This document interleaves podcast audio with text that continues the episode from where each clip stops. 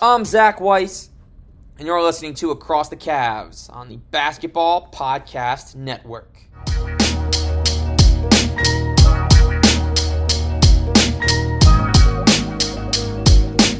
Good evening, ladies and gentlemen, and welcome inside the latest edition of Across the Cavs on Sunday night post game. Game against Minnesota ended about 10 minutes ago now, and That that's a very hard one to swallow. You know, to be completely honest, we were going back and forth and back and forth with them in in those last minutes where the Cavs actually got the stops they needed in those last two minutes. Could not grab a defensive rebound. They opted for the closing lineup to be Lopez, Stevens, Osman, Garland, and Okoro, which I am completely okay with. Okoro was showing his defensive chops tonight. Stevens finally got out there and played effectively, and Mobley had been getting beat on the boards. They wanted more size with Lopez. That's fine. Some people were writing on Twitter they didn't like that. They're allowed to have that opinion. I thought it was fine. My issue is that when we were down three with six seconds, the inbounds pass from Kevin Love was terrible. Tipped, stolen, and that was the game. So the fact that Darius Garland scored 27 points in the fourth quarter will not be talked about as a major headline tomorrow. It'll be talked about in Cleveland and it will be mentioned, but the fact that we didn't pull off the comeback, it's tough. And look, Donovan Mitchell wasn't playing. Jarrett Allen wasn't playing. Dean Wade wasn't playing. And we're missing guys. Rubio's not back yet. But the fact of the matter, this does now mark four straight Cleveland losses it's a losing streak that's not created like other losing streaks. We came into it with an eight and one mark. Now we've shifted to, you know, eight and five. But it's tough, man. The Cavs were getting destroyed most of this game. I had some a few thoughts about possibly tuning out, knowing good and well that I wouldn't do that. Stayed for the whole thing. I mean, I had a had a gut feeling the Cavs would come back at some juncture. In the back of my mind, you know, we don't forget the Dante Exum game where he just came out of nowhere and absolutely lit things up, couldn't miss.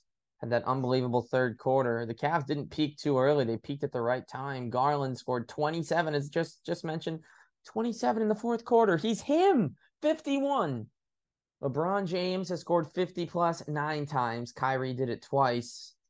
Walt Wesley also did it once against the Cincinnati Royals in a game back in the early 70s that the Cavs won 125 to 109. And crazy thing about Walt Wesley, his career averages were 8 and 8. The other guys on that list are all very high efficiency scores. So he's kind of our Corey Brewer, our Tony Delk, if you will. Our Terrence Ross, even. I dare to throw Terrence Ross into this conversation. And Darius became the fourth, and it stinks. He's the only one that hasn't won a 50 point game. You know, Wesley led his team to the win. Irving's 55 got the Cavs that crazy win over the Spurs. LeBron had that 57 burger against the Wizards, that crazy overtime, you know, last second turnaround three, which people are still talking about today. It's hard to lose those games. It's very hard to lose those games. And the fact of the matter is we had our chances in those last moments. Garland missed two very unfortunate free throws amidst this crazy scoring stretch. Can't blame him.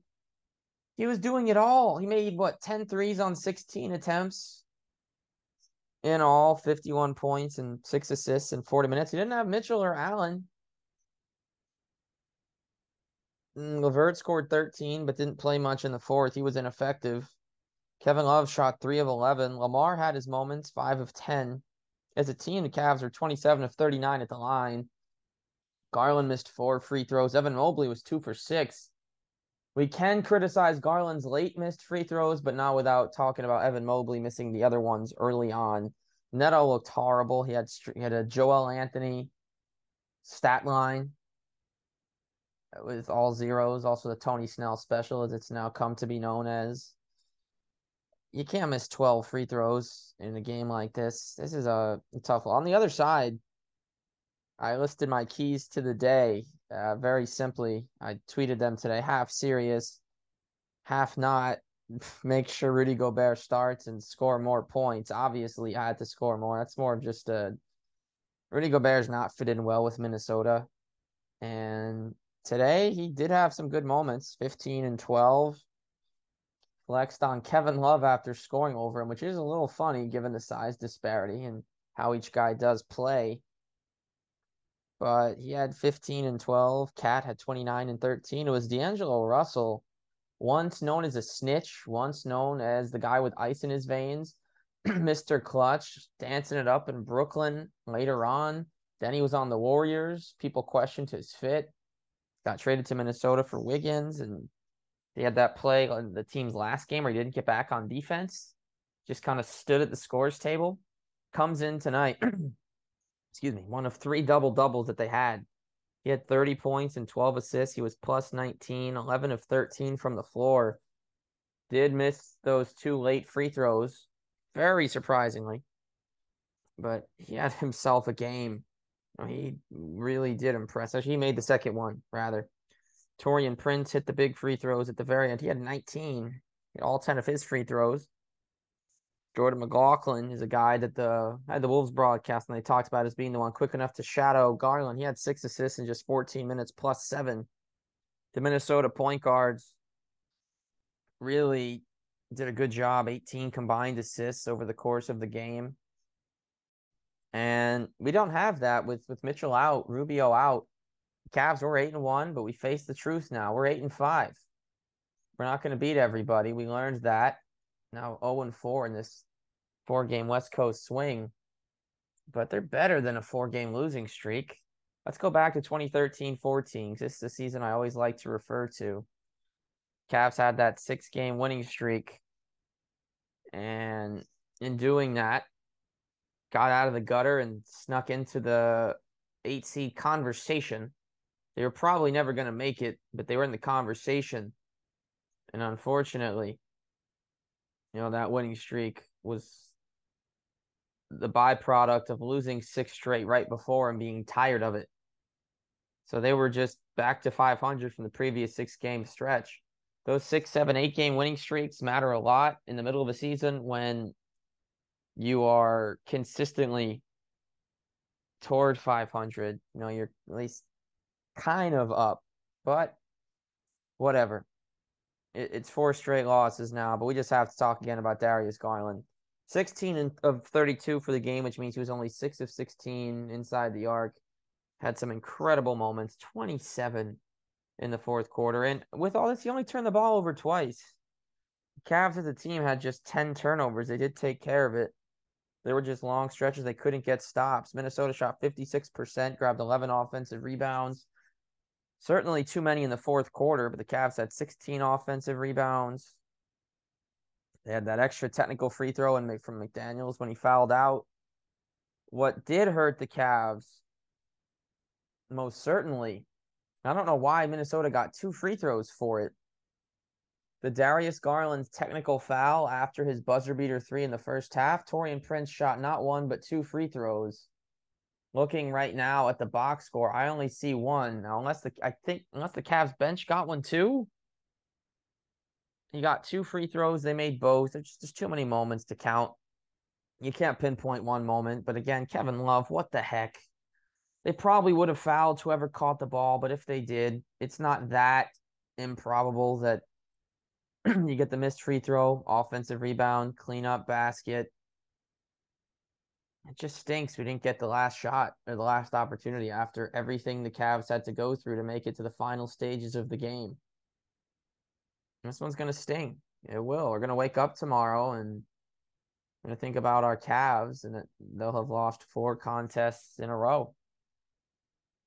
All against Western Conference teams. Look at the schedule for this week, and only three games. They do have a couple days off uh, but I'm not loving this next six stretch, given that we just lost four. We got the Bucks on Wednesday, Hornets on Friday, Heat on Sunday, Hawks Monday. Blazers, or that's next Monday, the 21st. We got the Blazers before Thanksgiving, Bucks on Black Friday, just finishing out the month. We got the Pistons on the 27th, a back to back going over the border face the Raptors. And let's see how Gary Trent's eye is looking when that one ends. Now, still mad at him. I think that was a dirty play, but don't want him to actually have an injury like that. And we finished the month with the Sixers. So that's nine games left in November. You know, we'll see. After that, you got Magic, Knicks, Lakers, Kings, Thunder, Spurs. That's a stretch where they could win a lot. So, you know, we'll we'll see what what happens, how things continue going forward. No transactions today in Cavs history. A quiet day for the franchise. They've never made a move on this day. November 12th, 1970, we signed Larry Mikan. And just looking ahead to tomorrow, Cavs waived John Morton on November 14th, 1991. He played 37 games his first year, 66 in his second. Four games the right before he got waived, before finishing his time with Miami. Morton played two games for the Cavs in the 89-90 playoffs against the 76ers, who they lost to in five games. That was a series where they went 2 0 at home, 0 2 on the road. And the final three games were all decided by single digits, or double digits, rather. And in that last game, Morton played Brad Daugherty, had 25. Morton got three minutes in that last contest at the end when it was out of reach. Mark Price made the team's only three, finished with 19. Hot Rod Williams didn't start, but finished with 20 and 13. We let Hersey Hawkins score 39. They had Mahorn and Barkley together. I actually did not know that Rick Mahorn spent a couple of years with the Sixers and then finished with them too.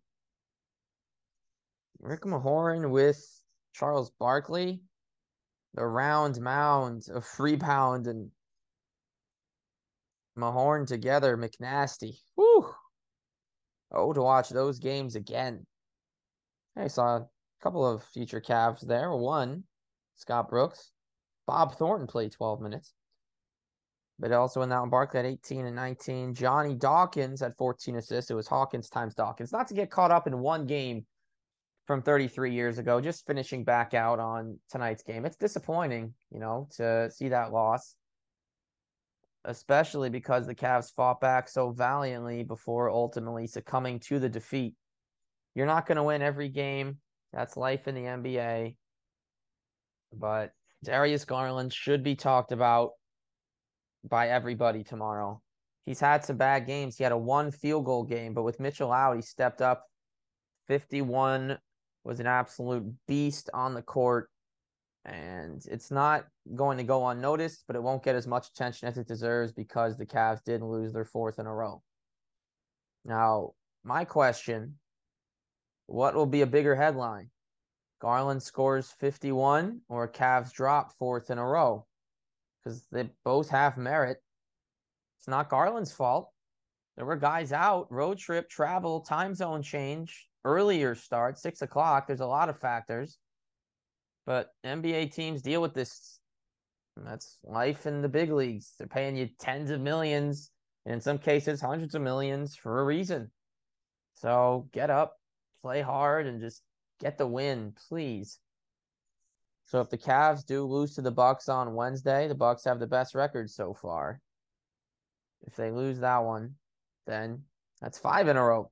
This has to end. So we'll see what ultimately transpires in that one. But that will bring us to the end of today's episode. It's a short one. We'll have some guests for you coming up. So I'm Zach Weiss. This has been the latest edition of Across the Cavs, and we will speak very soon.